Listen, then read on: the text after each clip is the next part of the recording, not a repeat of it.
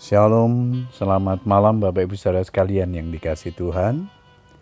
Kita bersyukur kepada Tuhan untuk segala kebaikannya dalam hidup kita. Sepanjang hari ini Tuhan sudah menyertai dan menolong dalam segala aktivitas pekerjaan kita. Malam hari ini kita kembali berkesempatan berdoa dengan keluarga.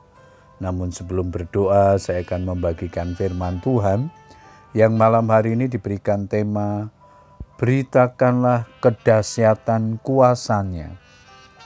Ayat mas kita di Matius 28 ayat 18. Kepadaku telah diberikan segala kuasa di surga dan di bumi. Tidak seharusnya orang percaya hidup dalam kekalahan, sebab Tuhan yang kita sembah adalah Tuhan yang mempunyai segala kuasa di surga dan di bumi. Kita layak berbangga hati dan berjalan dengan kepala yang tidak lagi tertunduk, sebab Kristus yang hidup di dalam kita adalah Tuhan segala kuasa dan otoritas, baik di bumi maupun di surga. Iblis tidak lagi mempunyai kuasa atau otoritas. Sayangnya, banyak orang Kristen tak menyadari akan hal ini sehingga mereka masih saja mau diperbudak oleh iblis. Padahal Kristus sudah menang atas iblis dan belenggu dosa telah dipatahkannya melalui kebangkitannya. Ada tertulis oleh kematiannya ia memusnahkan dia, yaitu iblis yang berkuasa atas maut, dan supaya dengan jalan demikian ia membebaskan mereka yang seumur hidupnya berada dalam perhambaan oleh karena takutnya kepada maut.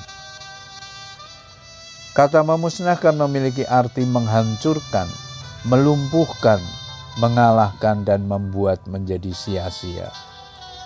Rasul Paulus menjelaskan secara gamblang betapa dahsyatnya kuasa yang dimiliki oleh Tuhan Yesus.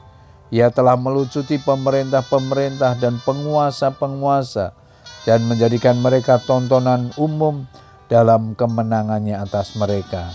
Kolose 2 ayat 15. Iblis dan tentaranya sudah tak punya lagi kuasa. Hai maut, di manakah kemenanganmu? Hai maut, di manakah sengatmu? Kitalah yang seharusnya membelenggu dan membungkam iblis, sebab di dalam kita ada kuasa dan tempat yang maha tinggi. Tuhan telah memberikan kuasa kepada kita. Sesungguhnya aku telah memberikan kuasa kepada kamu untuk menginjak ular dan kala jengking dan kuasa untuk menahan kekuatan musuh sehingga tidak ada yang akan membahayakan kamu. Lukas 10 ayat 19 Ular dan kala jengking berbicara tentang iblis dan roh-roh jahat.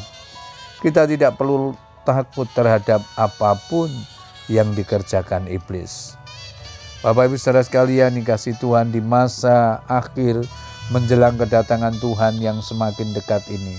Biarlah kita semakin semangat mengerjakan panggilannya dan memberitakan kedahsyatan kuasa Tuhan kepada dunia yang belum mengenal Tuhan. Roh Tuhan ada pada kita dan mengurapi kita.